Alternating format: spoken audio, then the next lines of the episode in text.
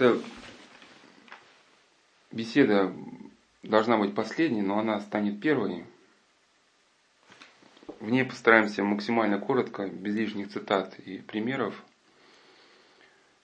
изложить суть вот этого цикла «Играть сон третий» и отчасти коснуться тех бесед, которые были в цикле «Играть сон второй» с семьдесят седьмой по девяносто девятую. И последняя беседа второго сезона, и практически все беседы сезона третьего, родились из нескольких вопросов паломников относительно их пребывания в офисах и мегаполисах.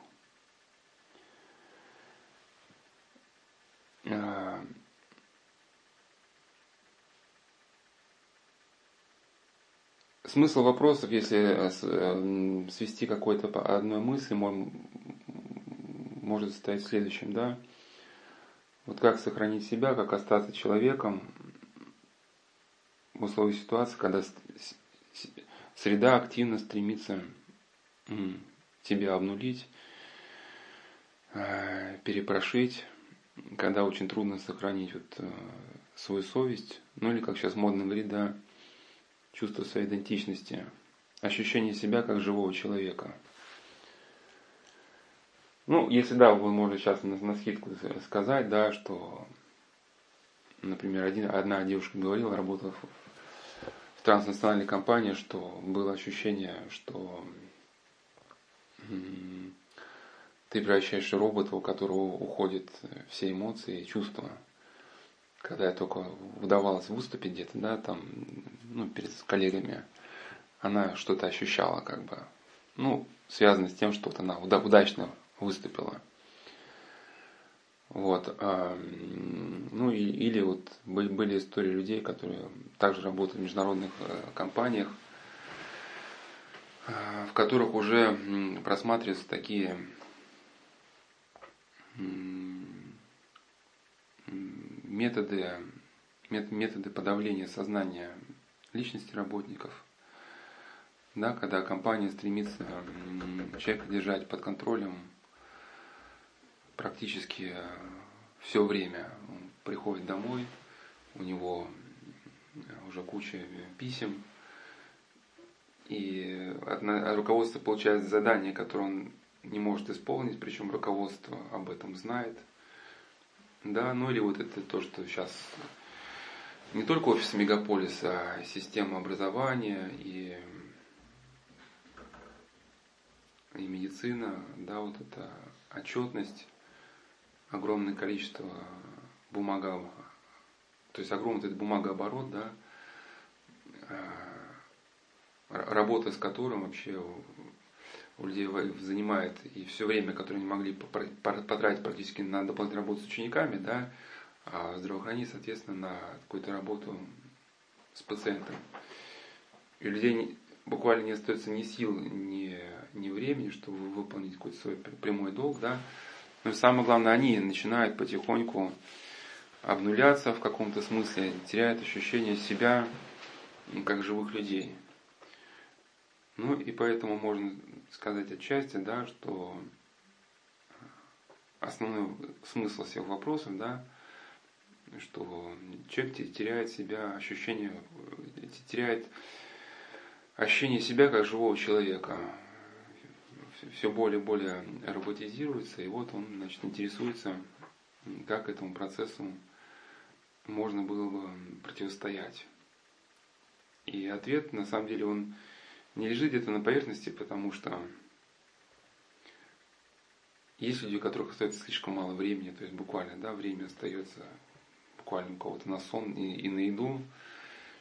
Но слава богу, если кто-то может поменять работу или каким-то вот, сменной обстановке выйти из кризисной ситуации. Но так как методы работы, о которых сейчас будем говорить, они разрастаются, и то может так сложиться, что людям просто некуда будет идти, и им нужно учиться каким-то образом находили для себя решение уже вот в том положении, в котором они находятся. Вот. Изучение э, темы э,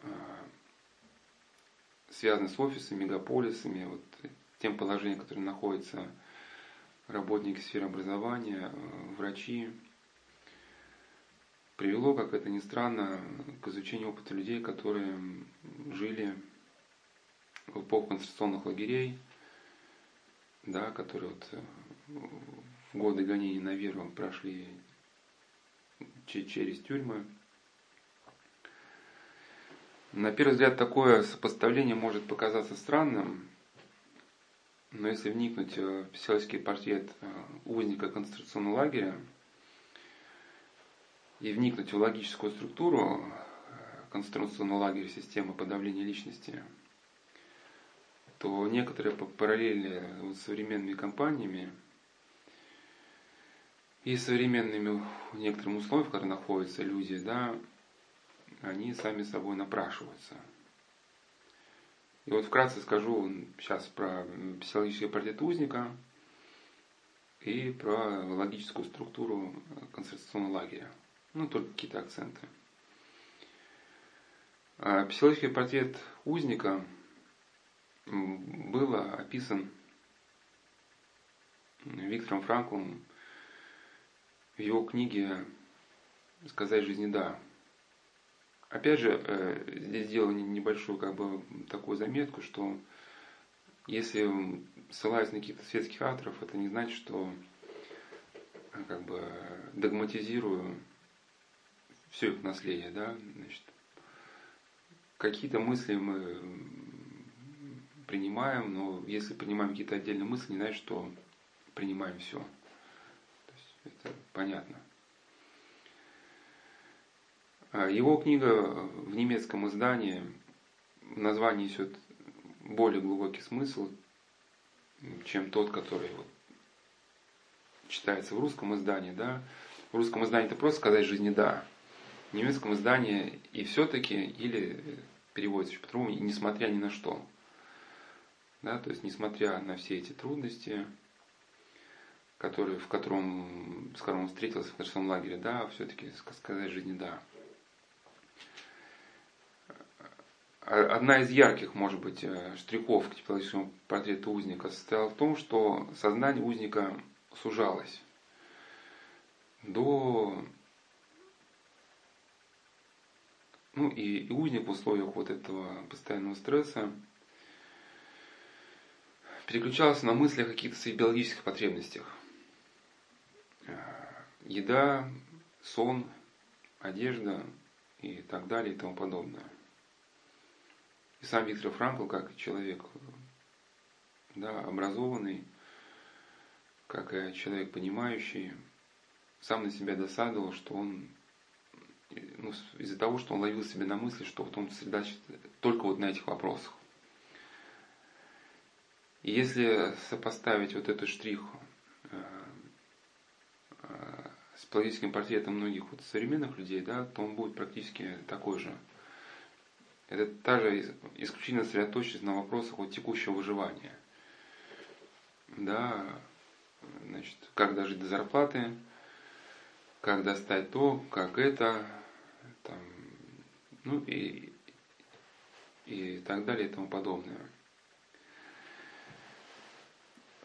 Второй э, штрих, в принципе, похож на это, да, что это некая утрата способности человека задумываться о чем-то, что не связано с вопросами вот текущего выживания. Эта особенность, она описана в научной литературе.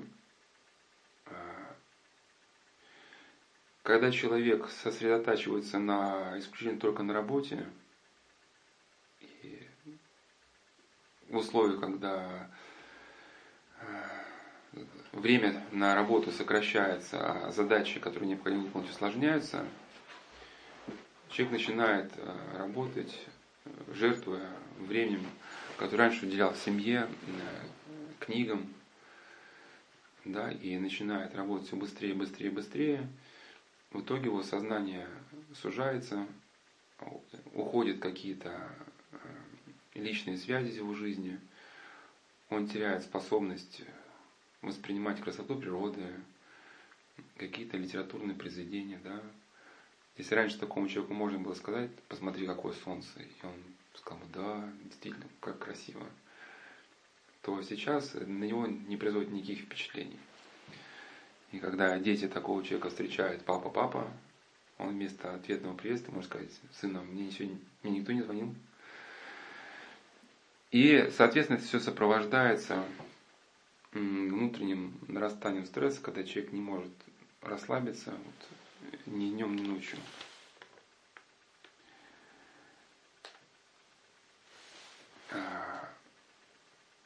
Также вот логическая структура концентрационного лагеря, если вкратце, вкратце сказать про нее, она включала вот, различные пункты, которые также узнаются в принципах работы современных компаний. А вот не забыл сказать, форма поражения сознания, да, называется ургентной зависимостью. Ургентная от слова «уржен» срочно. То есть человек вступает в гонку со временем и никак не может это время обогнать. Очень хорошо в виде притчи это, э, эта ситуация была описана Энди Михайловым в его сказке для взрослых под названием «Момо». Логическая структура лагеря, сейчас не буду останавливаться подробно, только два штриха скажу, чтобы вы поняли как бы саму идею сопоставления, почему мы будем сопоставлять современную жизнь с концентрационным лагерем. Да? В концентрационном лагере действовала система взаимоисключающих правил. То, то есть правила были созданы таким образом, чтобы человек при всем своем желании не мог выполнить в полном объеме. Соответственно, открывалась возможность для администрации лагеря в любой момент предъявить этому узнику претензии, да, и каким-то образом его там наказать.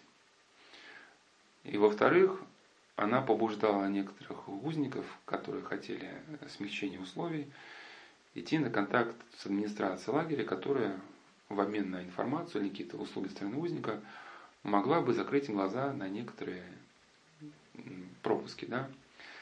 Ну и также в некоторых компаниях, например, подобная же система работает, когда человек должен свой план составить на месяц вперед, где какие встречи с какими клиентами будут проходить, и начальник, зная о том, что у него по плану идет встреча там-то, там-то, дает человеку, который задание, да, которое он должен в это время выполнить, хотя знает о том, что он должен быть совершенно в другом месте.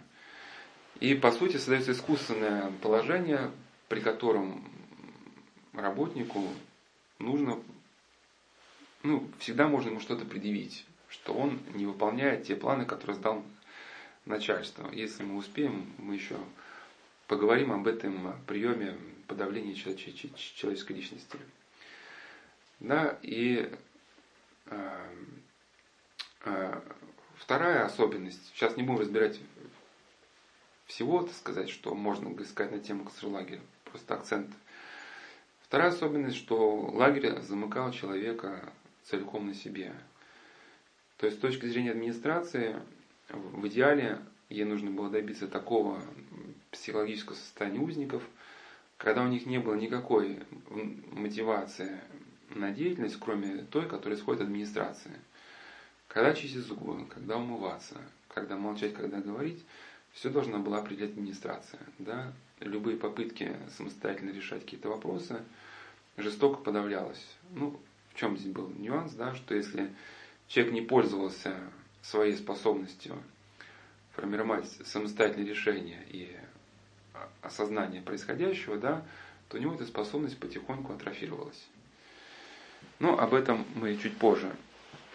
Если это сопоставить, да, значит, с современным условием жизни, то мы видим, да, вот система отчетности, да, система различных бумаг, договоров, когда человек уже включен в некие жесткие условия, из которых он не может сделать ни, ни шаг вправо, ни шаг влево. Несмотря на весь пафос современной жизни, что мы живем в век свободы.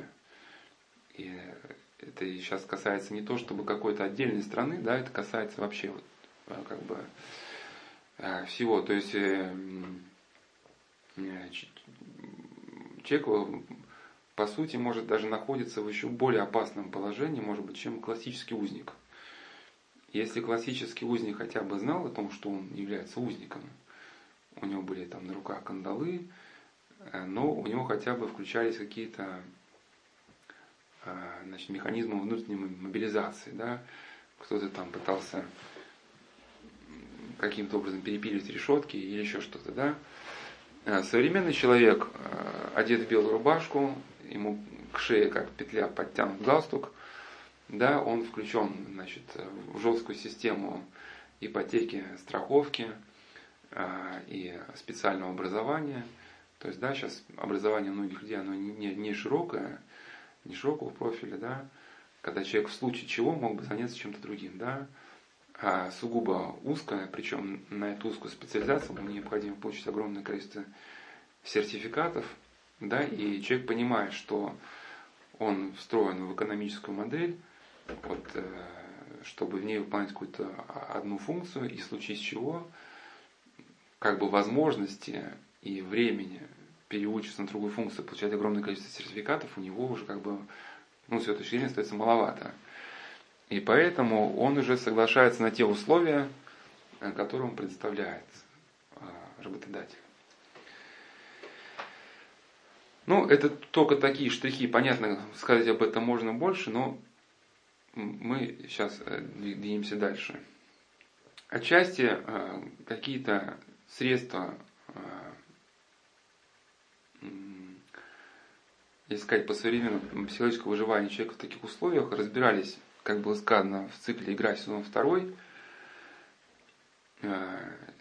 беседы с семьдесят девятой по девяносто девятый, вот эти двадцать, более двадцати бесед, они на самом деле выросли из письма одной девушки-юриста, которая работала в очень крупной компании, и вот как человек мыслящий, думающий и чувствующий, и верующий, да, она была обеспокоена теми изменениями, которые в ее личности начали происходить. Во втором сезоне было предложено три такие стратегии психического выживания человека, да? Это человечность, любовь и жизнь сердца. Вкратце скажу вот просто про эти три стратегии, только, только какие-то акценты. Что если человек теряет человеческое отношение к другим людям и начинает воспринимать их как, как инструменты для достижения своей цели, то он теряет способность к внутреннему развитию, утрачивает, да, некую-то духовность, активность, духовную активность, или как ее сейчас называют, эмпатию, и начинает потихоньку обнуляться. То есть, конечно, для нас, как для христиан, то, что вот сейчас буду говорить, многие моменты являются, в принципе, какими-то прописными истинами, но так эти беседы были ориентированы во многом на людей, еще и где-то не глубоко не усвоивших христианство, какие-то христианские понятия. То есть та задача, чтобы какие-то христианские понятия изложить языком, понятным человеку светского, да. То есть э, э, человек развивается тогда, когда у него есть духовная активность, направленная в сторону других людей. Когда мы воспринимаем каждого человека как какую-то уникальную личность, ну, наш мозг, ум и мы сами постоянно подстраиваемся, ну, в хорошем смысле этого слова, на каждого конкретного человека. Мы смотрим, кто человек быстрый он или медленный. Ну, именно исходя не из каких-то там меркантильных интересов, да, исходя из любви. Что если человек сейчас медлительный достаточно, мы не пойдем сейчас быстро-быстро, да, чтобы не ставить его в неловкое положение. И в хорошем смысле этого слова движение внутри нас не прекращается. Идет какого-то процесс непрестанного развития. И вот есть некий такой закон, что у нас когда какие-то внутренние наши органы, системы перестают развиваться, начинается процесс регрессии. То есть даже усвоенные понятия человека, они начинают распадаться. Человек начинает где-то деградировать, регрессировать. То есть он перестает понимать эту жизнь, перестает понимать нюансы человеческих взаимоотношений, и, соответственно, происходит очень страшный момент, он теряет возможность вчувствоваться вот в эту сложную ситуацию, в которую он сейчас попал. То есть теряет возможность найти выход из ситуации, найти решение.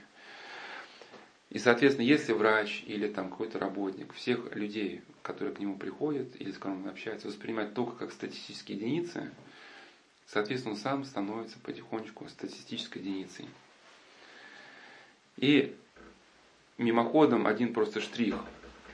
Скажу, что Бруно Беттельгейм, на книгу которого, книгу, на книгу которого «Просвещенное сердце» в беседах третьего сезона много ссылался, он как раз говорил, что в концентрационных лагерях специально подавлялось, человек, подавлялось у людей способность эмоционально реагировать на происходящее. Это был один из пунктов. Если человек утрачивал, да, вот эту способность эмоционально реагировать на происходящее, это был один из пунктов, ну или просто, да, у него а, то есть утрата способности эмоционально реагировать на происходящее, это был один из пунктов, запускающих процесс регрессии. А, человечность и любовь. Сейчас я скажу вкратце про третий пункт, про жизнь сердца, почему именно в этом году необходимо было вот акцент сделать на него. Сейчас мы пока запомним, чтобы тоже тему человечность и любовь. Скептики могли бы сказать, что, что сейчас не время говорить о человечности и любви, потому что, да, мол, условия таковы, что, как говорится, с волками же быть, жить по волчьи выть. И необходимо было найти какие-то аргументы, которые могли бы показать, что честность и любовь действительно могут являться стратегиями. Хотя, конечно, для нас, как христиан, нам просто проще, что для нас изначально это уже стратегия. Но внимательное изучение вопроса показывает нам, что, оказывается, те фундаментальные законы, которые говорит Евангелие, да, они на самом деле справедливые всегда. Опять же, какие-то штрихи мы сейчас не можем говорить, значит, подробно. Просто приведу в пример разведчика Быстролетова.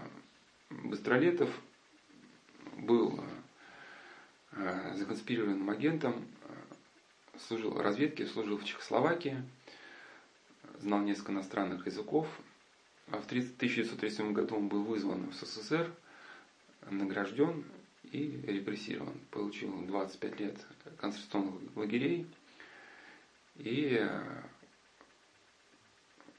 в числе, как бы в его биографии, даже был период нахождения в одной из самых страшных тюрем. Это была Сухановская тюрьма, сейчас она уже не существует.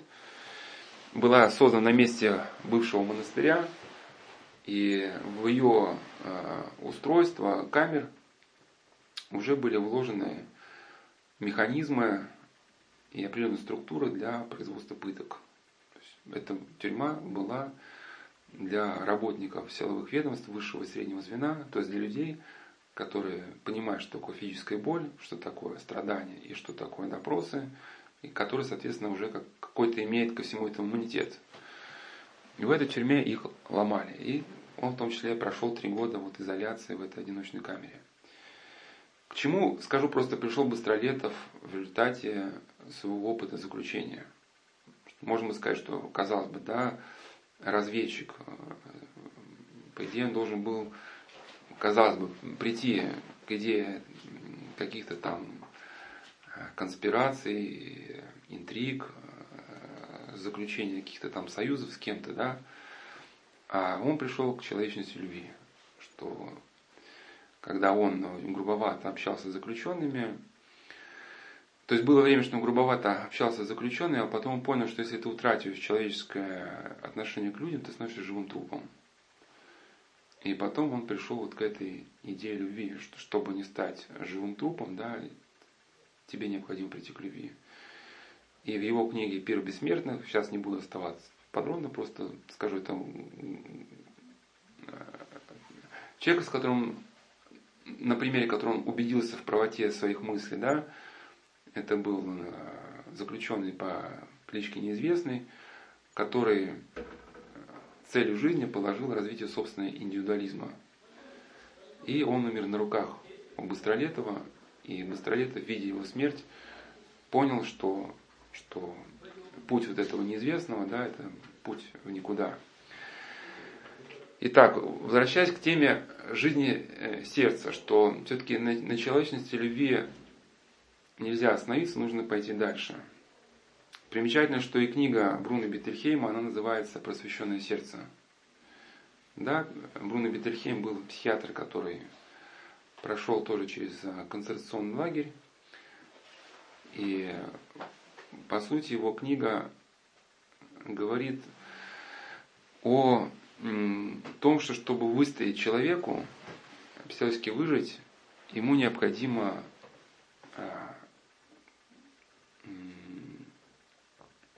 прийти к чему-то внутреннему. Почему? Сейчас мы об этом будем говорить. Сам Бруно для себя ответа не нашел окончательно, потому что он был человеком неверующим. Он поднялся до какой-то ступени, до которой мог подняться неверующий человек. Эта ступень состояла именно в каких-то намётках, что ли, мыслях о внутреннем делании, которые он, в принципе, не знал, как развить. Да, чтобы не сойти с ума, чтобы не потерять себя как личность, он, в принципе, приблизительно выходил тем же путем, как и Виктор Франкл. То есть в условиях тотального контроля он занялся изучением психологии узников.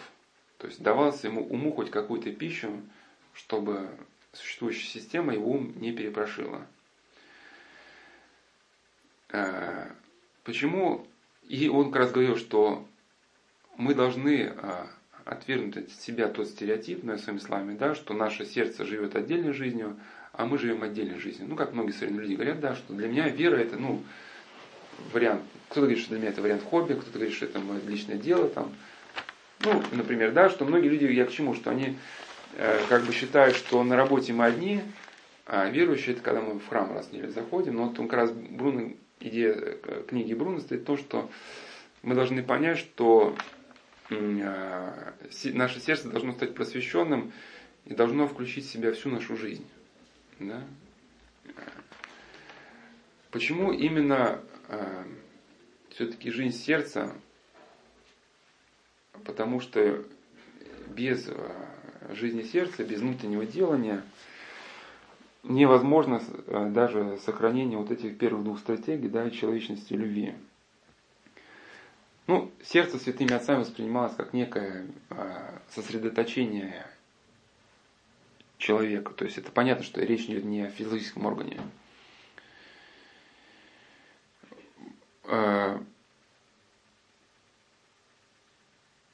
Для нас тема человечности любви вот уравнивается с жизнью сердца.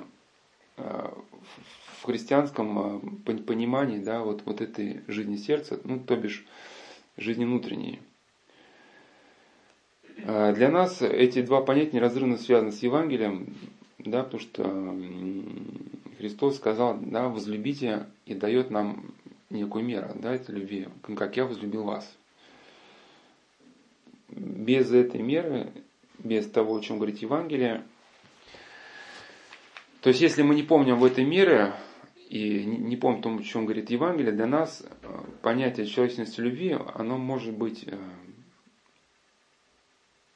ну, профанированы, что ли, да, мы можем, э, э, говоря об этих понятиях, придавать совершенно другой смысл. Сейчас эти слова, э, кто каким смыслом хочет, тот таким наполняет, да. Ну, предваряя, да, недоумение некоторых людей относительно вопроса о покаянии, э, вкратце скажу, что э, то, что мы говорим, значит, вот эту разницу между наличным состоянием и идеалом, преодолевать покаяние, не означает э, э, ну, грешить и каяться. Ну, например, да, такой случай, что там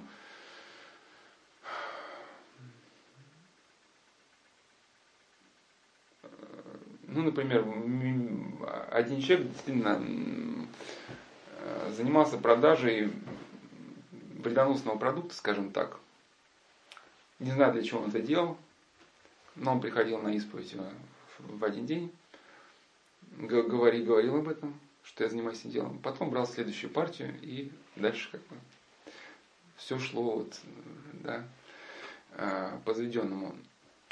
Вот в книжечке «Победить свое прошлое», которая у нас на сайте выложена, в разделе «Пасочка страничка», в подразделе так и называется «Исповедь». Ну, скоро так и будет изменено на книга об исповеди, либо так и будет этот раздел будет называться «Победить свое прошлое» названием книги.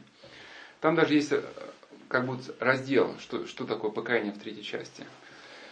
В греческом слове, ну сейчас, чтобы, сейчас о чем мы говорим в ближайшее время, это о том, что покаяние не подразумевает сознательно грешить. Да? В греческом языке слово «покаяние» звучит как метаноя. Это, значит, термин обозначает изменение ума. То есть это такое настроение человека, при котором не только словесно исповедуется, но при этом старается как бы изменить свою жизнь, да, стремится к этому. Вот. Святые отцы называют процесс, когда человек формально исповедуется, не желая менять свою жизнь, да, искушением Бога. Вот некоторые люди говорят, что вот я перед смертью покаюсь, но ведь никто не знает, кому завтрашний день никому не обещан. Никто не знает, доживет ли он до старости, в которой сможет покаяться. Сколько людей погибает на дорогах, где-то упали, или на них что-то упало, какие-то, да, значит, ситуации экстремальные. И вот как один из святых говорил, что те, кто искушает Бога таким подходом, Господь не даст этой возможности покаяться. Да?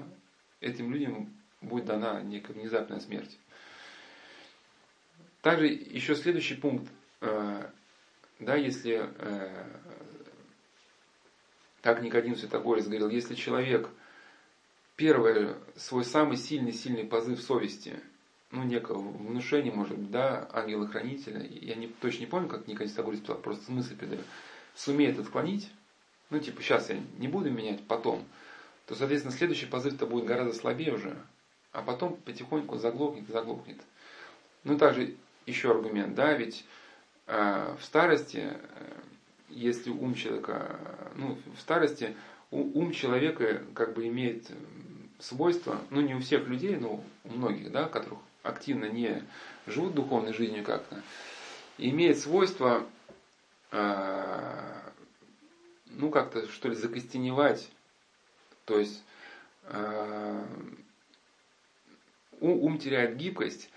Остаются только вот у человека в сознании наиболее какие-то структуры, которые оставили наиболее глубокий след в его жизни, да?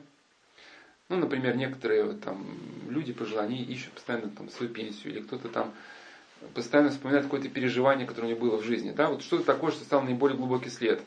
Все более-менее неглубокое, оно из поля сознания оно забывается. И, соответственно, человек, который всю, жил, всю жизнь вот так стремился за наживой, обманывал в надежде, а где-то у него мысль покаяния на задворках была. Вот, соответственно, когда достигнет старости, у него же что останется? У него останется только то, что осталось самый глубокий след. То есть мысль покаяния, она просто у него, он даже и не вспомнит об этом.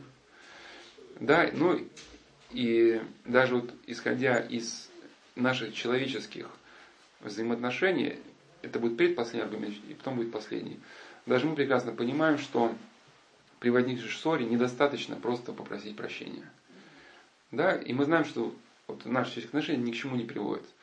То есть, если, например, вот, э, там, два человека поругались, и один говорит, ну ты знаешь, вот, там, э, да, я знаю, что я поступил не, не, неправильно, но ты знаешь, на самом деле были объективные причины, и ты тоже должна войти в некое мое положение.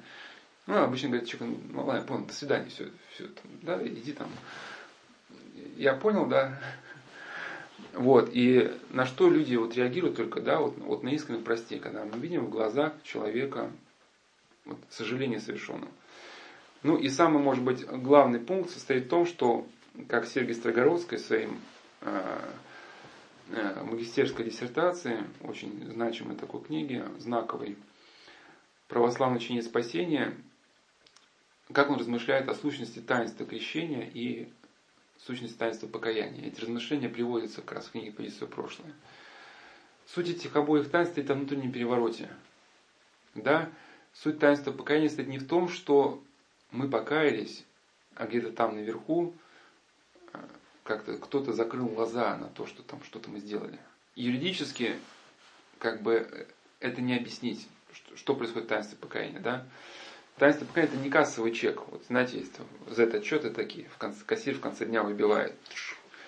И чек, если пришел за свою жизнь, такой выбил отчет, это не значит, что, что он как бы теперь положил на налой священнику и батюшка, и все. Мне больше ничего не требуется, да? Что когда, то есть был, грубо говоря, Вася прежний, Вася, который ругался, там, значит, мошенничал и так далее. И вот у него появилось какое-то осознание жизни. Пока у него вот эти навыки греховные остались, там, курение, гнев, тяг, тяг, тяг к алкоголю, и он даже при всем своем желании изменить свою жизнь, он еще не может освободиться от этих вещей. Но он осознал, что его прошлая жизнь была неверна. И вот этот глубокий внутренний переворот, да, который происходит в душе, он разрыв, делает так, что вот эта связь с ним прежним, она разрывается. То есть был Вася один, и этот Вася как бы, как это, да, отчалил и ушел туда, в прошлое, в небытие. Теперь есть Вася другой. Вот был момент до и стал момент после. И по сути, да, таинство исповеди – это вот действительно разрыв вот с этим, с грехом. И вследствие этого разрыва, когда что происходит? Человек поворачивается к Богу, к источнику жизни. И на самом деле, пока не списание со счета, как у пророка Иезекииля, очень есть такое парадоксальное для нашей юридической системы слова, но очень верны с духовной точки зрения, что если праведник, ну, своими словами скажу, всю жизнь делал дела правды, а потом согрешил, то не помянутся все его дела правды. А если грешник всю жизнь типа грешил, а потом, ну, пришел, да, к Богу, то не помянутся все его неправды. С нашей точки зрения, это несправедливо. Как же так? Но здесь в случае с грешником не идет речь о том, что вот он там после всех злодеяний о чем-то вспомнит и покается. Речь идет о том, что грешник всю жизнь шел вот туда, дорогой тьмы, в сторону тьмы, но потом что-то для себя осознал и вернулся к свету. И он по свойству дела, он, он наполняется светом, да? Потому что Бог источник жизни, каждому готов дать столько благодати, сколько человек способен вместить. И он наполняется этим светом. А праведник, который всю жизнь шел к свету, вдруг вследствие какого-то внутреннего переворота, ну нехорошего, он повернулся в сторону тьмы. И, соответственно, эта тьма в него входит, и он разрывается, вся источник жизни, и, соответственно, погибает. Да, и вот как там сказано, что грешник будет жить. Поэтому, конечно, речь идет о, вот о том, что я сейчас не могу, у Господа у меня нету сил, мудрости, решимости, там, навыков, понимания вот всего вот этого, но я, не оправдывая себя, возлагаю вину на себя, да, прошу меня простить, и вот, ну, как, в принципе, мы говорим там вот, с близкими людьми, да, вот, не разрывая со мной, как, ну, грубо говоря, если смысл нашего, то, что мы просим прощения, я знаю, что я получил, как, поступил как там нехороший человек, да, но я прошу, как бы, не разрывай со мной связь, да, потому что я хочу исправиться. Ты же видишь, я хочу исправиться, но у меня сейчас не получается просто. Вот. Если, соответственно, разрыв между наличным состоянием и идеалом не восполняется покаянием, то он заполняется бредовой системой. То есть, об этом и академик Ухтомский писал, и, по всей видимости, об этом знают те, кто формирует эти бесчеловечные модели. Да, потому, потому что когда вот, человек вступает в внутренний конфликт э, с собой, что он понимает, что он так поступать не должен, он так поступает, он постепенно, если он, это же внутренняя боль, чтобы ее как бы, если у него нет покаяния, он начинает себя оправдывать. На самом деле я мог, потому что у меня семья, или вот как вот этот, да, фильм «двадцать сигарет», что он там предал друга, говорит, ну ты же знаешь, у меня родился ребенок, у меня трехкомнатная квартира, а то, что тебя уволят, ничего страшного, потому что ты, как бы, у тебя ничего нету. И, соответственно, когда, когда начинается процесс самооправдания, человек постепенно начинает входить в неадекватное состояние восприятия реальности. И он постепенно соскальзывает в это состояние, которое в аскетике можно назвать прелестью, психиатрия называется, ну, с точки зрения неофрейдизма, если такое направление, психозом. Когда в человеке примиряются две несовместимые крайности. То есть человек дальше ну, совершает злодеяние, но при этом он уже внутренне с этим как-то принял. Или даже еще хуже, что он внутренне считает себя высоконравственным человеком. Чтобы вот эта ситуация не произошла, да, нужно, во-первых, что необходимо? Необходима, да, вот какая-то система ориентиров, система координат, да, и необходимо себя не оправдывать.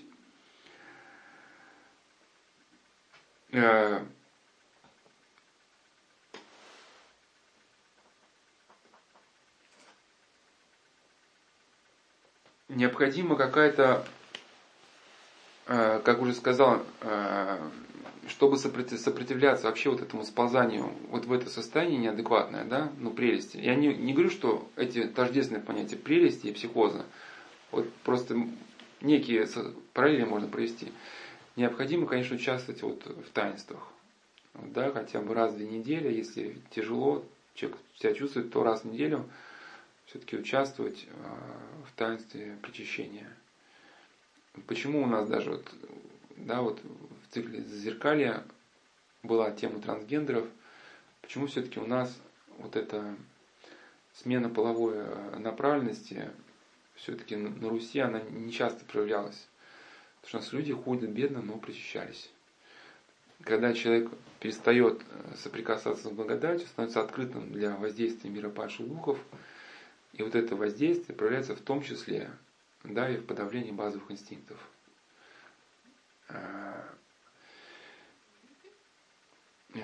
Необходимо также сопротивляться вот этому состоянию нарастания психоза, да, тем, что мы, тем, чтобы человек как-то молился, читал, не, не отрывался от какого-то вот этого источника, вот этой благодатной жизни. И по возможности, если есть такая возможность, по утрам читать э, псалтирь и Евангелие. Сейчас мы еще, еще дальше коснемся.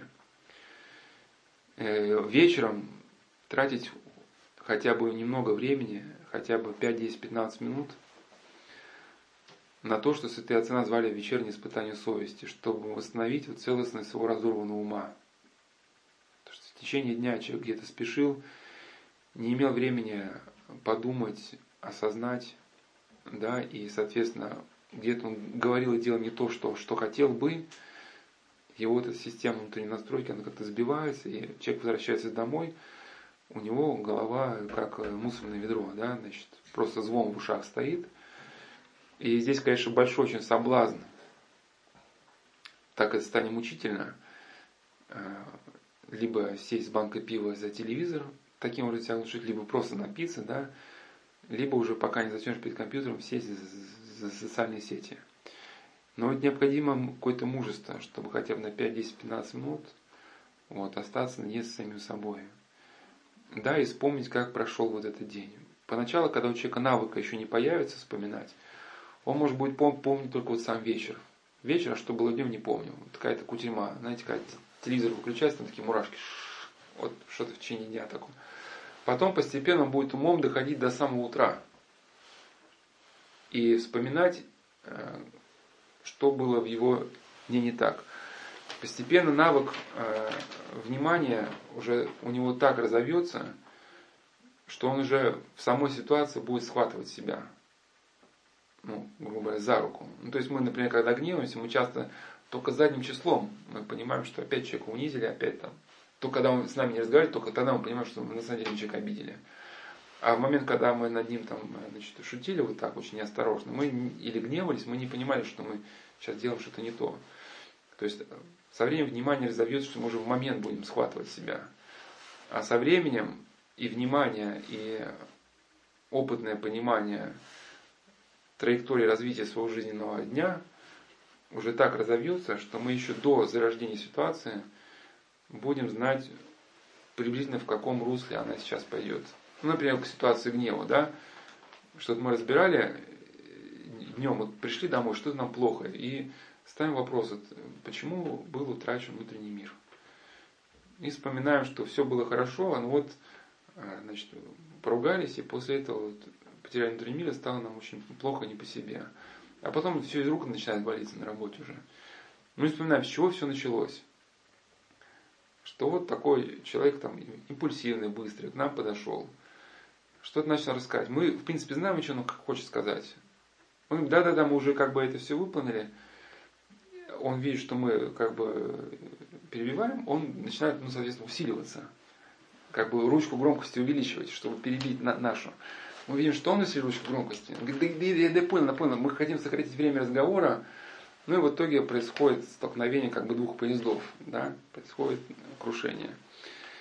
И, соответственно, если человек, он э, вот это испытание совести не проводит, он годами будет эту ситуацию раз за разом проходить, часто даже, наверное, без для себя каких-то внутренних осознаний. Но тут он понял, что вот такая проблема, как ее решать. Феофан Затворник даже советовал, когда мы испытываем совесть, даже приписывать, э, как из, из, исправиться полагаете.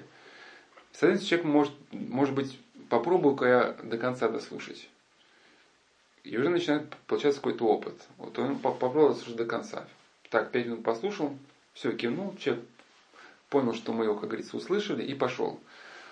Вот, человек понял, ага, надо слушать до конца. Но потом бывает ситуация другая, когда человек не очень адекватно подходит, если его не остановить, он начинает часами что-то говорить. Потом мы понимаем, ага, надо, вот в этих случаях надо уже останавливать аккуратненько. И к чему человек приходит? Человек приходит вообще к уникальному качеству, что если он стремится... Вот, то есть мы начали, да, что человек потихоньку начинает сползать в это неадекватное состояние, в котором себя теряет, в котором поддается манипуляции. Вот. И сейчас он, мы говорим, как вот, чтобы этого не было. Он постепенно приходит к пониманию, из-за чего в его жизни происходит потеря мира. Она происходит из-за разных причин. Еще до того, как ситуация разовьется, он уже понимает, как она будет развиваться, кстати, что нужно противопоставить. Ну, кратко аналогию просто, да, вот как опытный человек, который разбирается там в боксе, в борьбе, если кто-то на улице пытается с ним начать драку, он видит, только у, у человека, у прохожего дернулось плечо, и он, как человек, имеющий опыт, он понимает, видит длину руки, видит комплекцию человека, и уже признательно понимает сейчас ту траекторию, по которой рука пойдет, и, соответственно, пока тот замахивается, можно уже там, как один человек говорил, да, можно уже позвонить по телефону. И тогда у человека появляется шанс вот до вечера добраться, в принципе, не запятнав свою совесть, не сохранить внутренний мир. Вот, почему это важно? Потому что когда человек хотя бы раз, хотя бы один раз вкусил внутренний мир, да, как говорится, вкусите яко благ Господь, то у него появляется очень вот такой, ну, значимый барьер, через которую манипуляцию уже вот очень трудно проникнуть. И хотя это чисто так, христианская идея, может быть, да, то есть не может быть христианская идея, но даже светский автор постепенно к ней уже приходит. Когда речь заходит о той зависимости, о которой мы вначале говорили, ургентной зависимости, когда человек, значит, скатывается к тому, что может только думать только о работе. Что эффективным барьером, что интересно, что об этом пишет даже светский автор, является религиозное переживание. То есть, когда, грубо говоря, человек помолился, успокоился, умиротворился, он снова приходит на работу, и когда он попадает в состояние загона, неадекватного восприятия существующего, ну, да, он понимает, что он становится просто плохо. И он понимает, что вот сейчас ситуация стремится себя захватить, что нужно что-то сделать. Либо паузу взять, либо, либо если вами манипулируют, сейчас не разбираем метод противостояния манипуляции, там... разговор прекратить. Тот человек, который никогда внутреннего мира не испытывал, который живет в состоянии загона, он, соответственно, этого воздействия на себе и не чувствует. Да, или как у святых, у одного духовного автора был даже, значит, такая мысль. То есть один спрашивает более мудрого, говорит, я не вижу в себе никакой духовной борьбы. Он говорит, это потому, потому что ты подобен дому, который открыт со всех четырех сторон. И каждый, кто хочет, может в него войти. А если бы ты закрыл двери, то ты бы сразу видел, что вне дверей стоят те, кто, ну, борется с тобой.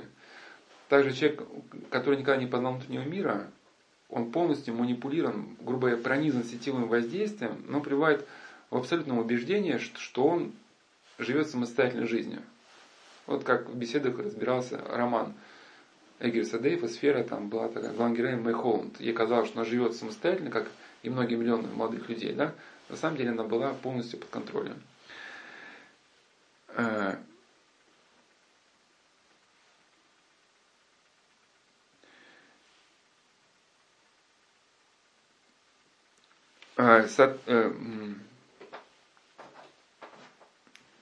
внутренний мир, да, значит, в состоянии внутреннего мира человек способен воспринимать божественную благодать. И вот, вот этот пункт является самым главным, так сказать, во всей стратегии. Сейчас скажу именно, почему он является самым главным, а потом более подробно непосредственно про сам внутренний мир и вот про духовную жизнь. В начале как бы этой беседы мы говорили о, об одном из главных аспектов концентрационного лагеря, но в том числе и секты, да? И, может быть, соответственно, и современной компании, что лагерь, секта, компания стремятся человека замкнуть полностью на какой-то регламент. Ну, условно скажем, сейчас я уже провел сопоставление, сейчас буду для краски говорить просто лагерь. Да, полностью регламент. То есть, соответственно, у человека, живущего в лагере, не может быть никаких действий, ни при каких условиях, которые не вписываются в регламент. Почему это происходит, для чего это нужно? Если человек живет таким образом, у него теряется способность осознавать происходящее, он теряет способность противостоять вот этому некому обнуляющему воздействию. И предваряя тему благодати, просто чтобы даже скептически настроенные люди все-таки тоже пришли к идее, что все-таки вот это святоотеческое представление о внутренней жизни, о трезвении, почему оно необходимо, да? Просто здесь вкратце два слова просто научных. Ну, сейчас, да? Вот, с точки зрения академика Павлова, он был верующим человеком, да? У нас есть, как он называл, две сигнальные системы. Да? Там одна сигнальная система – это система рефлексов, вторая – это, в принципе, та система, которая контролирует, да, рефлексы. Это, ну, вторая сигнальная система, ну, система, грубо говоря, нашего мировоззрения, как, например, да. Например, животное, если увидело еду, оно ест, да, потому что это заложено, ну, например, да. А человек, если э, увидел еду, он говорит: так, ну сейчас мне тут надо писать э, какое-то письмо вдумчивое, если сейчас отвлекусь, я мысль потеряю, поэтому я еще лучше допишу, ничего там поучит, там ничего страшного. Он как бы сориентировался, да? Э, соответственно, если каким-то образом вторая сигнальная система у человека подавляется, то человек начинает зависим от собственных рефлексов. Но опыт узников, он об этом говорил, что люди скатывались в биологическом существовании. К жестокости, к проблемам еды, там, интима и вот только сугубо такие вещи. Например, в казино вторую сигнальную систему, они, разработчики казино, знают, ее отключают с помощью бесплатного алкоголя. Ну, казино, кстати, все по нейрофизиологии построено. Помните, лампочки мигающие, да? То есть человек приходит в казино, начинает играть, у него возникает состояние игрового психоза. Он уже не помнит, там, не думает о том, как придет домой и скажет супруге, что он квартиру проиграл. То есть он, пока он бросает фишки, он король. И постепенно вот это состояние у него связывается с мерцанием лампочек, с музыкой специфической. И таким образом у нас устроен внутренний процесс, что когда человек даже не в казино, находясь в спокойном состоянии, просто видит эти мерцающие лампочки, вот просто шел по улице, проехала снегоуборочная машина с мигалкой, у него включается игровой механизм тут же. И он не помнит, не помнит себя, он не помнит, как он оказался в казино и все проиграл. Или ему приходит какая-то рассылка, да, там какое-то там, это, интернетовское казино, там же тоже все это мигает, мерцает. Тоже вот ему пришло такое сообщение, он не помнит, как себя, как оказался в казино, и все деньги проиграны. То есть включается с помощью алкоголя. А, то есть до тех пор, пока у нас эта, грубо говоря, вторая сигнальная система работает, мы можем отклонять от себя формирование условного рефлекса. Вкратце скажу, что такое условный рефлекс. Совсем вкратце. Вот, например, на примере собак. Мы не люди, то, то есть мы люди, мы не собаки, мы можем сопротивляться воздействию. Об этом писал, кстати, Игнатий Брянчанинов, что у нас в сердце есть две силы, общие нас с животными. Это сила вожделения, сила раздражительная. У нас есть сила словесная. сила словесная, это с помощью которой мы можем определяться по отношению к двум низшим силам. Да? Вот, например, опять же, мы внутренний мир собак не знаем, но как можно предположить? Вот как тренирует собак? А вы для себя параллели проводите с заключенными и с офисными работниками. Чтобы собаку натренировать на определенные действия. Ну, у нас же тоже тренинги, да? Человека тренирует на какую-то ситуацию, натаскивают. Собака должна хранить заключенных, рвать их в клочья, например, да? И чтобы тренировать на, на, на эту реакцию, ее держат в голоде, и перед ней ходят заключенные. А собака в холоде, в голоде. И кто, кто виноват в этом, во всем? Ну, как можно предложить, да? Вот они, вот они, вот они, полосатые, вонючие люди. Они виноваты, что мне так плохо. И постепенно у нее вот это, как бы, образ заключенного, как бы, можно сказать, по-научному, да, является транспортом вот к этому внутреннему состоянию психоза, вот этого озлобленного. Соответственно, как только она видит этого заключенного, ну, как можно предложить, она вспоминает об этом состоянии боли, унижения, голода, да, и, соответственно, вот такая реакция у нее прослеживается. Соответственно, когда человеку внушают какую-то реакцию, например, реакцию безразличия, да, там, или еще другого, он может сопротивляться, пока у него работает его сознание, работает внутренняя жизнь. Ну, пока не попала вторая сигнальная система. Вот. Ее отключают, как говорили, в казино, и, как мы говорили раньше, да, страх, террор, бумагооборот. То есть, если у нас наше мировоззрение никак не задействует в нашей жизни, если мы свои поступки никак не оцениваем, никак не сопоставляем, не анализируем, у нас это постепенно начинает все атрофироваться. Ну, мы говорим, что у нас эта система постоянно включается при каких обстоятельствах. Мы говорим, да, что мы каждого человека видим как уникальную личность. В него смотрелись, и вот у нас уже что-то заработало. Мы постараемся. Мы, мы вечером приходим домой. А, в, в, пропустил пункт Евангелия, да. Мы, значит, усваиваем дух Евангелия, и свои текущие поступки мы соотносим с ним. Соответственно, мы меньше впадаем в это, как бы, получаем иммунитет против вот этого состояния психоза, да, потому что неадекватного. И, соответственно, у нас постоянно работает эта система, как бы, осознания, постройки. Потом мы приходим домой, вспоминаем, как вот прошел день. И у нас и тут какая-то работа включается. Но самый главный момент, да, это вот, как бы, благодатная связь, что э, пока она не в жизни человека не появилась, он как-то вот религиозную жизнь еще понимает умом, и здесь для него возникает очень большая опасность, что этим человеком как-то кто-то сможет, ну, еще манипулировать. Потому что, да, секты подменяют религиозные какие-то понятия, наполняют их каким-то своим смыслом, что они, как бы, ссылаются даже на какие-то религиозные книги Священного Писания, да, ну, превращая их иначе.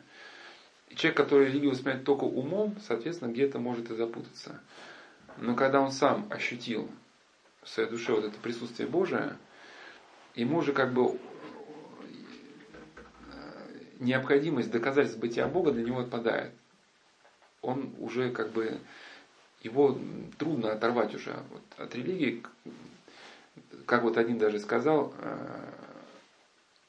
монах, который в свое время прошел через заключение, где-то он об этом то ли слышал, то ли читал, но у него свой опыт был, да, в экстремальных ситуациях. Он говорит, что если человек отрекся от Христа, значит, он и не был христианин. Потому что если человек действительно, как бы, внутренне вот эту связь со Христом почувствовал, вот, всю ее очевидность, он уже, как бы, ну, ни за что не захочет эту связь разорвать. Его только уже убивать, если. Да, вот, как бы, перепрошить его, но у него очень сложно, потому что у него внутри всегда, как бы, есть, как бы, уже вот действует ориентир. Почему, как бы, это я связал с этой системой мировоззрения, или по-научному? Ну, опять же, нельзя целиком сопоставить сознание второй сигнальной системы, мы не сопоставили, но некий налог. Потому что, чтобы навык хранения благодати, это же не, не один какой-то шаг. Это целое большое искусство. Даже Силуан Афонский, когда приехал на Афон, он эту благодать опытно ощутил в объеме, как бы, ну, наверное, максимально возможно для вообще смертного человека. Но потом он писал себе, ну, по неопытности, так у меня не было опыта в жизни, я ее утратил.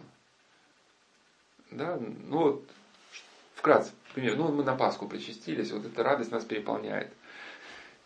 И мы можем так схватить какой-то прихожанин, ух ты, какая радость, ты, ты, ты чувствуешь, да? Раз, и потом чувствуем, и что-то внутри, раз, и что-то как бы пропало. Да? И вот сам вот этот заключенный рассказал, что он в лагере ощутил, да, вот эту связь. И когда он подумал вначале, что это он сам себе придумал, он решил поставить эксперимент, а правда ли это, ну, такое что-то божественное. Он понимал, что Бог, Бог есть любовь, и поэтому он стал внутри себя что-то представить, какие-то картинки, он кого-то там режет, убивает. И вдруг это раз, и пропадает все. И он понимает, что как бы он... И потом понял, что вот эти мысли принимать нельзя. Это к чему? Что, чтобы вот эта связь сохранилась, у человека должна с годами целая система сформироваться. И не только понятий, да, но и поступков. Ну, понятия на первых порах мы черпаем из Евангелия и святотических книг, для нас как ориентира. Но так как всего прописано быть не может, да, необходим еще и свой духовный опыт. Ну, просто для нас ориентиром является Евангелие и статистические мысли. Почему? Если у нас появится какой-то духовный опыт, мы еще не можем точно сказать, плох он или хорош. Потому что это пока только ощущение. И станет все ясно потом. Бывают как бы хорошие, как бы светлые ощущения, которые заканчиваются потом каким-то безумием. Да? Но для нас ориентира. Поэтому Евангелие святые отцы. Ну, соответственно, я к чему? Что, чтобы эта связь сохранилась, от нас требуются какие-то поступки, направленные на достижение благодати. И, соответственно, мы в своей жизни должны осуществить те поступки, которые разрушают эту связь. Ну, какие поступки, да? Серафим Саровский говорил, например. Каждое дело, дело мое ради Христа, оно сообщает человеку благодать Святого Духа. Соответственно, каким-то таким образом человеку нужно выстроить свою жизнь, чтобы в своей жизни руководствоваться Евангелием и идти в сторону исполнения вот этих заповедей, чтобы быть, грубо говоря, идти по направлению, на котором к нам благодать может прийти. С другой стороны, если мы во время вечернего испытания совести поняли, что благодать она уходит, после того, как мы поругаемся, либо холодно среагируем на, на просьбу ближнего, может быть, мы не имеем сил ему помочь, но мы хотя бы чисто по-человечески можем посочувствовать, да? Не, не то, что буркнуть там, типа, не могу тебе помочь, иди. Да. Силуан Афонский говорит, даже, даже один косой взгляд человека, вот, ну, может лишить благодати Святого Духа. То есть, годами нужно понять все, что способствует разрыву связи, это сожжение как бы исключить. И к чему мы приходим? То есть, у человека в течение дня, даже если он находится совершенно в типовой, регламентированной полностью ситуации, у него не прекращается процесс внутренней жизни. Да? То есть, например, вы, например, работаете на какой-то конвейерной линии. Вроде бы эта линия призвана вас просто обнулить, сделать ну, ну, робота из вас. Потому что вы одну деталь только делаете. Но вы, например, чувствуете, что вы начинаете раздражаться. И чувствуете, что благодать связи ослабевает. Вы сразу как бы в этом каетесь, да, что, например, если вам стало, вы почувствовали возвращение мира, вы благодарите, например, да. Или если какой-то там надзиратель или кто-то, тоже один из приемов обнуления человека, это введение человека в состояние полной ненависти. Потому что когда он начинает ненавидеть надзирателя, у него все внутри его как бы сгорает, у него ненависть его ужирает. Но вы начинаете бороться со своей ненавистью, да, и, опять, и у вас опять какое-то движение внутреннее.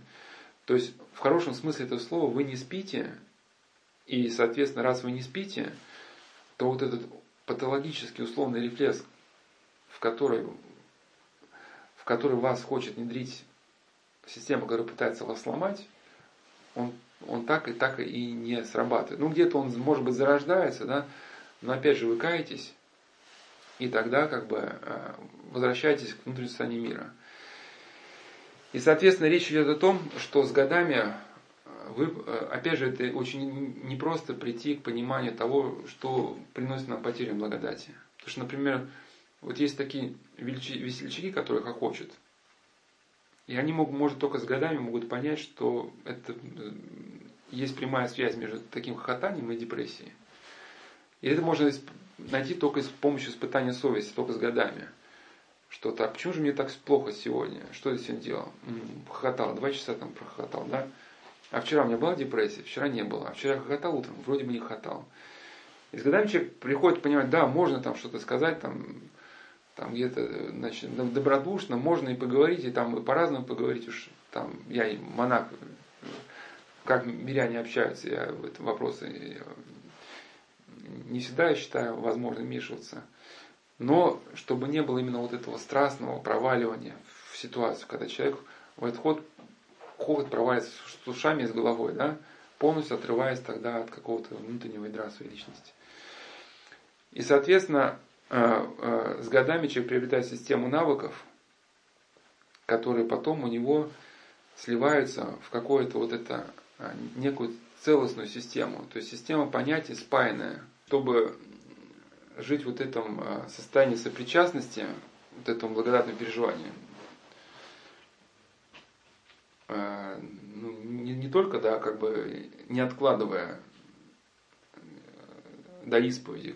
Конечно, исповедь нужна, но и, и тут же сразу, да, вот в краткой молитве можно воззвать, там, Господи, прости, или можно просто Иисусу молитву, или Господи, помилуй. Господи, помилуй, когда мы говорим, мы, мы же, Господь знает, за что нас миловать. И тогда вот это утраченное где-то равновесие, оно может даже восстановиться. Конечно, исповедь тоже нужна, потому что мы все равно вот полностью умиротвориться вот так без исповеди не можем. И если церковь была таинство исповеди дано, значит, оно было дано для чего-то. И каждый кающийся это испытывал, что особенно бывает в поступке, после которого ты полностью теряешь мир, и ты уже в этом покаялся, и причем покаялся слезно. Но умиротворение все равно вот стало легче, но не до конца. И только вот в исповеди, даже достаточно бывает одного слова, там, вот, каюсь, все-таки вот дурак был, вот, не надо было мне это делать. Я, я знал, что не надо было, но сделал. Там, Господи, прости. И раз как-то вот после исповеди это мгновенно какое-то внутреннее изменение происходит. Ну, даже в общении с близким, мы же, если поссорились, мы же не откладываем. Ну, ладно, там, вечером помиримся, а вечером ты не знаешь, что произойдет. Может, да, может, кто знает, что вечером произойдет. Но это все к чему хотел акцентировать, что это не только не то, что что-то одно нужно принять или что-то одно сделать. Это целая система поступков, которые в том числе включают возрастание мудрости, как нам взаимодействовать с людьми. Потому что, да, мы, как святая же говорит, что в ближнем твоя жизнь и смерть. Что значит, если вы по заповеди, по любви с ним общаетесь, да, вы, соответственно, исполняете заповедь о любви евангельскую, приобщаетесь к благодати. Соответственно, нарушаете эту заповедь, теряете. Но вот действительно, сколько надо мудрить, чтобы хотя бы вот в этом сегменте жизни, да, не попадать в промах. И вот эта целая, целостная система понятий, на основе которых вырастает целая система поступков, которые впоследствии сопровождаются целостной какой-то системой переживаний. Ну почему система переживаний? Вы совершили какой-то поступок, внутреннее смущение. Так, значит, что, наверное, поступил неправильно. А поступок сделан на основе какого-то понятия. Значит, наверное, в основном поступка лежало какое-то неверное понятие. Вам нужно пересмотреть, опять там свериться с Евангелием. Правильно ли вы его поняли, да? И вот эта целостная система, она объединяется в то, что в беседах называется вот это доминантное единство. То есть, когда человек устремлен, э, все его, грубо говоря, если вот наше внутреннее осмысление, понимание, ну, условно назвать, не претендую на это, но просто для людей, может быть, светских, которые вот только-только начинают двигаться к духовной жизни, функциональными системами. Ну, термин просто обозначает, что есть какая-то внешняя ситуация, и есть ваша вот реакция именно на эту ситуацию. Ну, да, например, да, у нас много вот таких разных уже внутренних наших наработок, типов реакций и так далее. Но если у вас все объединено вот к одной цели, вот к, домин... к этому единству, как сказал апостол Павел, да, храните единство Духа в союзе мира, мира. То есть для нас вот некое три формы единства. Да? Единство с Богом, да, чтобы оно не разрушалось. Единство вот со своей совестью, да, единство с ближними. То есть как бы наша жизнь не развивалась, но почему именно доминант единства, да? Как бы мы ни рассматривали ситуацию, с каких бы точек зрения мы ее не рассматривали, Мы, мы должны вот, как бы, всегда вот стремиться вот, как бы, вот, к сохранению единства. То есть человек перед нами кричит, там, топает ногами, но все равно мы понимаем, что, допустим, да, он сейчас нас ненавидит, но все равно он тоже как бы образ Божий. Все равно я не должен его ненавидеть. Потому что да, вот Христос в Евангелии заключил завет с верующим человеком. Ты исполняешь Евангелие, и ты становишься чадом, чадом Божьим. Да? Кстати, если ты хочешь по своей воле поступить, возьми человека, ты свободен, но ты выбираешь, что для тебя ценнее. Сохранить связь со Христом, да, либо сейчас проявить какую-то собственную гордыню. И человек выбирает это единство со Христом, с людьми.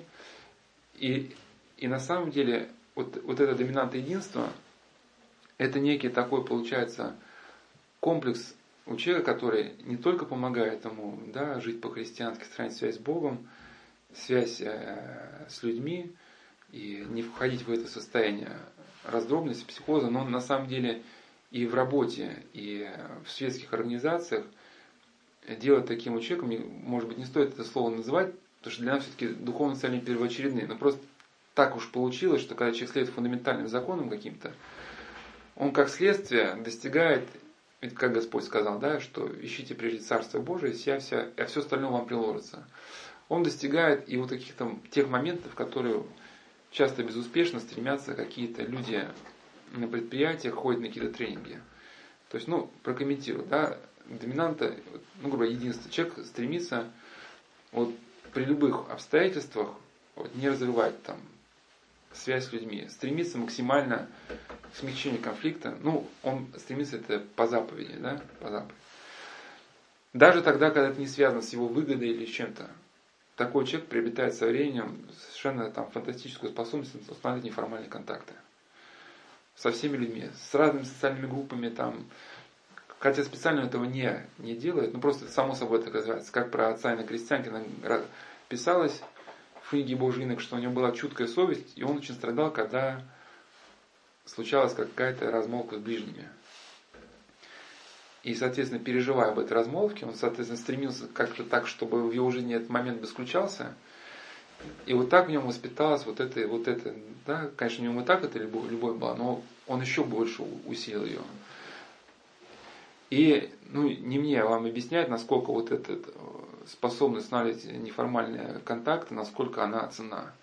То, что одни люди достигают невероятными усилиями хождения по кабинетам, да, там, при других обстоятельствах кто-то достигает буквально там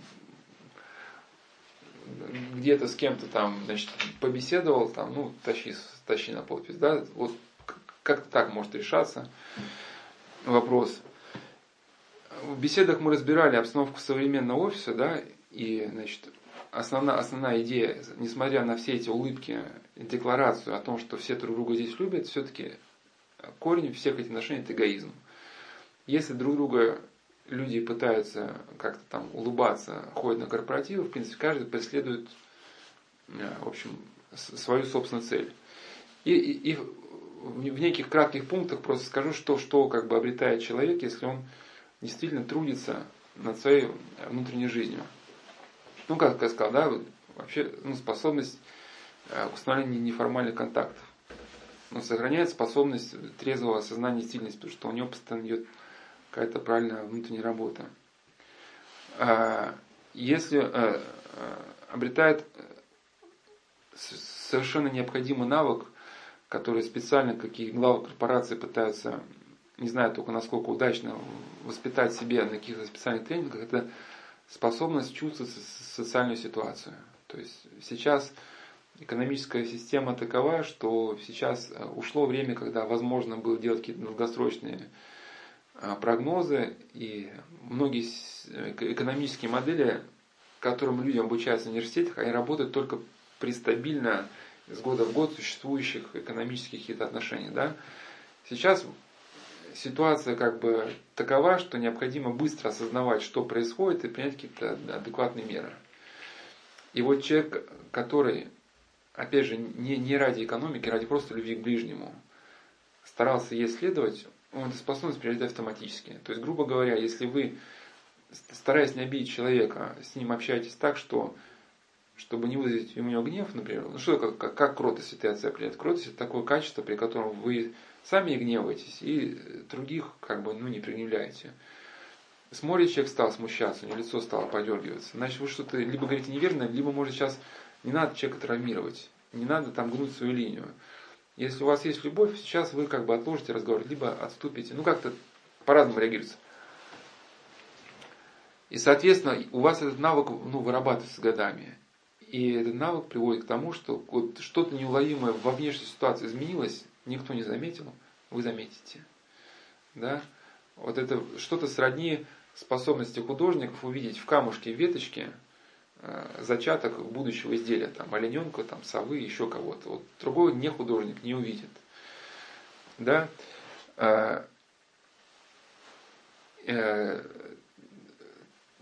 И одна из главнейших качеств, может быть, сейчас мы не будем, это, то есть еще две, сейчас не будем подробно останавливаться, еще два качества.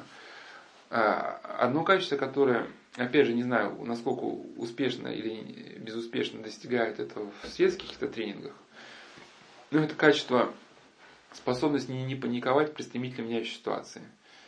В частности, один из теоретиков продуктивизма, вот Дэвид Таллин, который тренировал менеджеров высшего звена, вот в его системе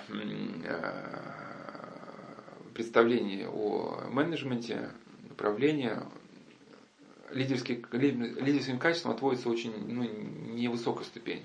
Потому что если человек просто обладает пробивными способностями, это еще, ну, просто от себя уже прокомментирую, это еще немного значит. Он же может часто быть заложником своего мнения, да, он где-то может перестать слушать, слышать адекватные как бы, замечания в свой адрес. Или его начнут бояться, не будут ему говорить нужных вещей. Да? А что такое стремительно не паниковать? То есть все кругом рушится, от вас, как от капитана корабля, требуется направить штурвал таким образом, чтобы корабль не перевернул волной. И вы спокойно, тебе сюда, тебе сюда, ты едешь повысить квалификацию, ты там отдай это. Да, и вы в этот момент шторма ведете корабль. Но вот это качество, да, вырабатывается само собой у человека, который вот, если мы начали с любви, борется, борется с гневом, да, старается, чтобы не жалели ближним, победить в себе свой гнев. Опять же, из-за любви. Мы боремся не, не... Почему мы боремся с гневом, да? Опять же, чтобы сохранить единство с ближними, единство с Богом. Потому что вот эта ненависть, она нас отрывает, как бы, да, от Бога. Ну и к тому же, главный корень, вот, да, значит, всего – это смысл жизни. Вот, к теме гнева очень уместно будет вспомнить. Что такое вопрос о смысле жизни? Для нас вопрос о смысле жизни неразрывно связан с идеей э, жизни вечной. Серафим Саровский говорил, что смысл жизни – стяжание благодати Святого Духа. Один духовный автор говорил, что смысл жизни стоит в молитве. Другой говорил, что жизнь, смысл жизни состоит в победе над страстями. Еще один говорил, что смысл жизни состоит в том, чтобы примириться с Богом и очистить свое сердце. На самом деле все это одно. О чем идет речь? Что с точки зрения святых отцов в жизнь вечную человек входит с багажом, с тем багажом, который он сформировал себе во время этой земной жизни.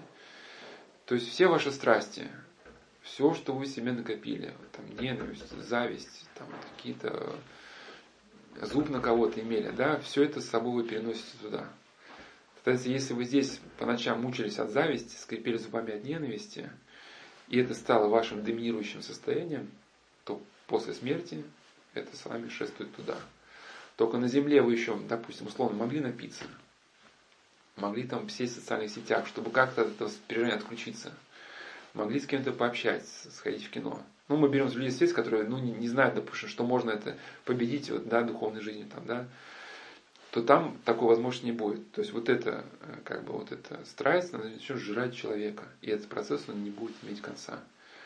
Если ненависть в течение одних суток может так разогнаться, что человек ночью не сможет спать, да, будет его трясти. А если это станет пролиться двое-трое суток, он начнет сходить с ума. То представьте, как она может разогнаться за миллиард лет. Вот это переживание. Соответственно, еще здесь человек должен полюбить добро, победить страсти, приобрести добродетели. Как Сергей Страгородский говорил, что через святых отцов добродетель, она тождественна блаженству. То есть, когда человек приобретает добродетель, это ощущение, сама добродетель, внедрившаяся в него, да, как качество души, оно сопровождается ощущением блаженства. Да? Вот эти заповеди блаженства, блаженной милости. То есть, если ты стал милостивым, не на словах, а по своей сути, то ты внутри ощущаешь блаженство. И с этим состоянием человек переходит жить вечно, и остается для него основанием вечного блаженства. Кстати, если возвращаясь к гневу, если человек вот здесь еще вспыхнул гневом, да, он понимает, что, во-первых, возникает риск того, что как бы этот гнев, если размоется, он утрачивает эту жизнь вечную. В состоянии ненависти он не способен усваивать благодать, он теряет свое единство с Богом, входит внутренний раскол, да, то что он-то знает, что он этого человека любит, если он его любит, то зачем он сейчас говорит ему гадости? Входит раскол с самим собой, да, и теряет ближнего. И вот человек с этим гневом борется. Борьба с гневом, это, вы помните, да, мы гонял качество, не паниковать при стремительно меняющей ситуации. Да, что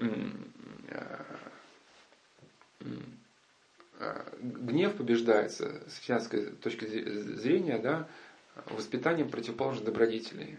Это христианская любовь и кротость. То есть речь не идет о вытеснении, там, о замещении. Вот некоторые светские психологи не понимают вот этого момента, они говорят, что если гнев, напряжение возникло, нужно куда-то выплеснуть. Там, листок разорвать, там, грушу побить. Хотя вот поэтому еще вот это в беседах рассказывал немножко про нейрофизиологию, чтобы мы понимали, что это даже с точки зрения науки, не говорю даже аскетики, не перспективно. То есть это, это не выход, путь никуда. Потому что если у вас ненависть к ближнему, чтобы не уплескивать его на ближнего, вы пошли и разбили стакан, вы все равно вот это состояние подогрели. В следующий раз он будет хотеться ближнего ударить еще сильнее. Потому что вы в это состояние пошли на поводу, этот маятник будет раскачиваться. И психологи не понимают вопроса, куда нужно девать напряжение. На самом деле напряжение, оно никуда девать его не нужно. Вот, вот куда девается тьма, когда приходит свет? Мы же тьму, темноту в совочек ее не собираем, там, ведерко, да?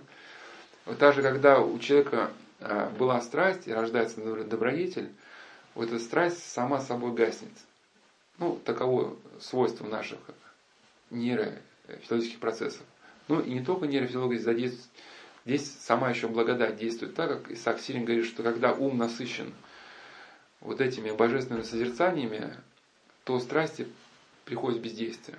Но если вы достойно причащались, как-то хотя бы старались готовиться, вы ощущали, как тяжело в этот день с кем-то поругаться. Ну, возникает мысль поругаться, ну как-то ты чувствуешь, что это что-то настолько тебе как-то неестественно, вот тому состоянию, в котором ты находишься, да, что как-то и все конфликты можно решить коротко, там, улыбнулся и прошло. И вот в человеке, соответственно, возникает состояние кротости. Что такое кротость?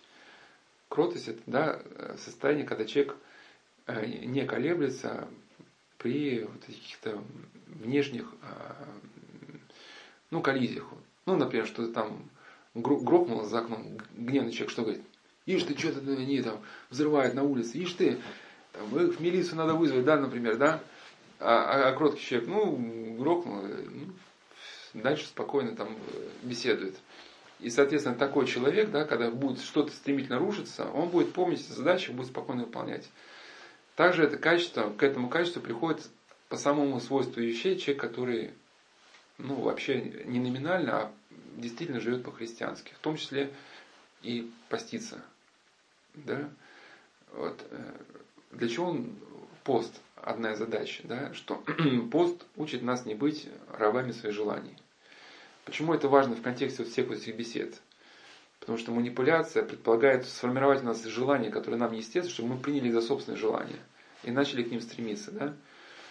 И, соответственно, э, проблема многих людей зависимых, что они этому желанию не могут противостоять. Ничего не может противопоставить, потому что в нем не, нет навыка выдержания. И плюс у него вот эта развитая гордыня. Один из принципов манипуляции, да, это воспитать в человеке гордыню. Чувство собственной исключительности. Потому что когда у человека есть это чувство, он привыкает следовать всем своим желаниям без разбора. И тут же, тогда, получается, ему можно незаметно внедрить какое-то желание, которое он примет за свое собственное, да, с помощью сетевых технологий, и он будет к нему стремиться. Человек воздержанный способен, как бы, свое желание притормозить. То есть, грубо говоря, ну, у многих людей есть страсть жареной картошки. Но вы зашли там и хотите вот заказать жареной картошки, там запах почувствовали, да, опять же, глутамат натрия там и, и прочее. И да, но вы этот позыв сумели, как бы, сдержать. Но опять же, почему у нас навык сформировался? Потому что когда постный день вы что-то хотите съесть коровное, но вы, опять же, не ради, не ради диеты, не ради собственного эгоизма, а опять же ради любви. Да, ради любви к Богу, ради любви к церкви, да, вы в себе вот как бы, значит, идете на этот пост, и это качество само собой вырабатывается. Соответственно, когда, если вы директор, и вокруг вас все рушится, и все возбуждает вас, вот эту раздражительную силу гневливую, да, вы как бы вот этому не поддаетесь. Ну, тут вкратце скажу, скорее уже для людей светских просто совсем, что хотя с греческого языка слово «бесстрастие» апатия звучит, речь идет об апатии, когда люди на диване там лежат. Вот в идеале человек, который победил гнев, это не, не вялый человек с апатико-булическим синдромом, который там где-то лежит. На самом деле это человек активный, если мы читаем вот жития старцев каких-то, да. Но были, конечно, люди уже, которые просто в старости по болезням бездействовали. А, как правило, зачитаем какие-то духовники, отличная черта, что они были даже неутомимы. Там смотрели, что там в монастыре там происходит, как там люди какие-то послушания выполняют. Гаврил Зырянов в сутки принимал по двести, по двести человек, представляете, двести человек. И это, и это не то, что там у, у психолога там, вот, люди из хода в ход в год ходят, и эта проблема там разворачивается. Тут надо было решать проблемы на раз. То есть человек пришел с жизненной проблемой, с катастрофой, что он вешаться хочет.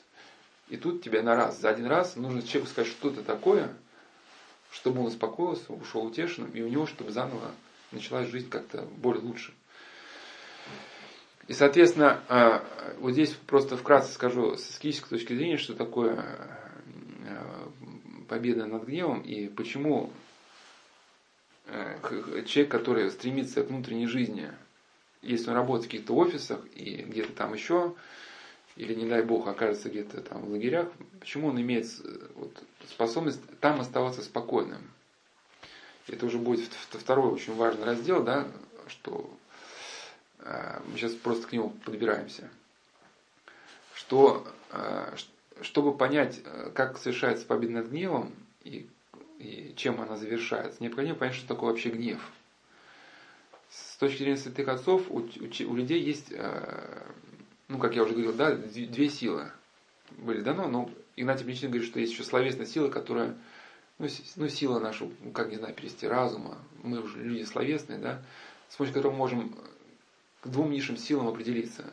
Эти две силы, это сила вожделения и сила раздражения. То есть сила вожделения, она находит в реальности объекты, к которым мы считаем, что нужно стремиться, то есть выбираем. И когда мы стремимся, сила раздражительная помогает нам преодолевать все встречающиеся препятствия, которые стоят у нас на пути. В идеале, да, в идеале для первых людей, да, объектом их вожделения, ну, в духовном смысле этого слова, да, это был Господь. Да, и, соответственно, сила раздражительная в ее здоровом состоянии должна была уничтожать все препятствия, которые встают на пути к соединению с Богом. Ну, как в примере, да, когда Ев, Еву искушал змей в раю, да, Ева вступила с ним в диалог, когда он стал клеветать на Бога. Хотя, по идее, должна была она вот эту включить свою силу раздражительную, чтобы либо встать и уйти, либо как бы прекратить этот диалог каким-то иным образом. Но без этой силы мы даже, когда хотим причащаться, мы с кровати не встанем. Когда надо пораньше встать, мы лежим, хотим понежиться, и одна сила говорит нам: да что же ты лежишь? И встает она, да? А сила вожделевателя, она нам ищет объект. Вот храм, да? И мы там покупаем билетики, преодолеваем препятствия, едем. Вот. Но в результате грехопадения в человеке все оказалось перемешанным, и человек стал выбирать уже объекты в реальности не те, которые сопровождаются действительно подлинным благом для него, а эти объекты ему уже вот он избирает с точки зрения страсти. Там, эти объекты становятся банка пива, там, да, там, не знаю, там, кусок мяса, там, деньги какие-то. И, соответственно, раздражительная сила тогда уже обслуживает вот уже вот эту искаженную систему жизни. Она уже э, приходит в возбуждение, когда кто-то встает на пути вот этих, да, ложных целей. То есть человек захотел, э, значит, съесть какой-то кусок мяса, где-то там он увидел, да. И вот смотрит, кто-то там идет на пути к этому куску мяса первый. Он говорит: отстань ты, там, да?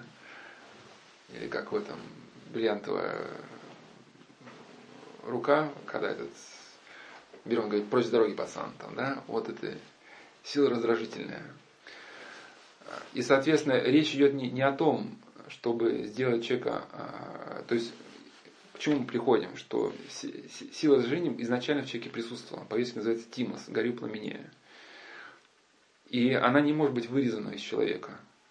Да? Она, как может быть, исцелена. Как сказал, исцеляется она через воспитание противоположных добродетелей. Кротость и христианская любовь. То есть, ее, по сути, можно уподобить вот собаке, которая должна лаять только на воров, которые ночью залезают через забор. Те, кто идут к хозяину прямиком через парадную дверь, собака водрессированная не лает.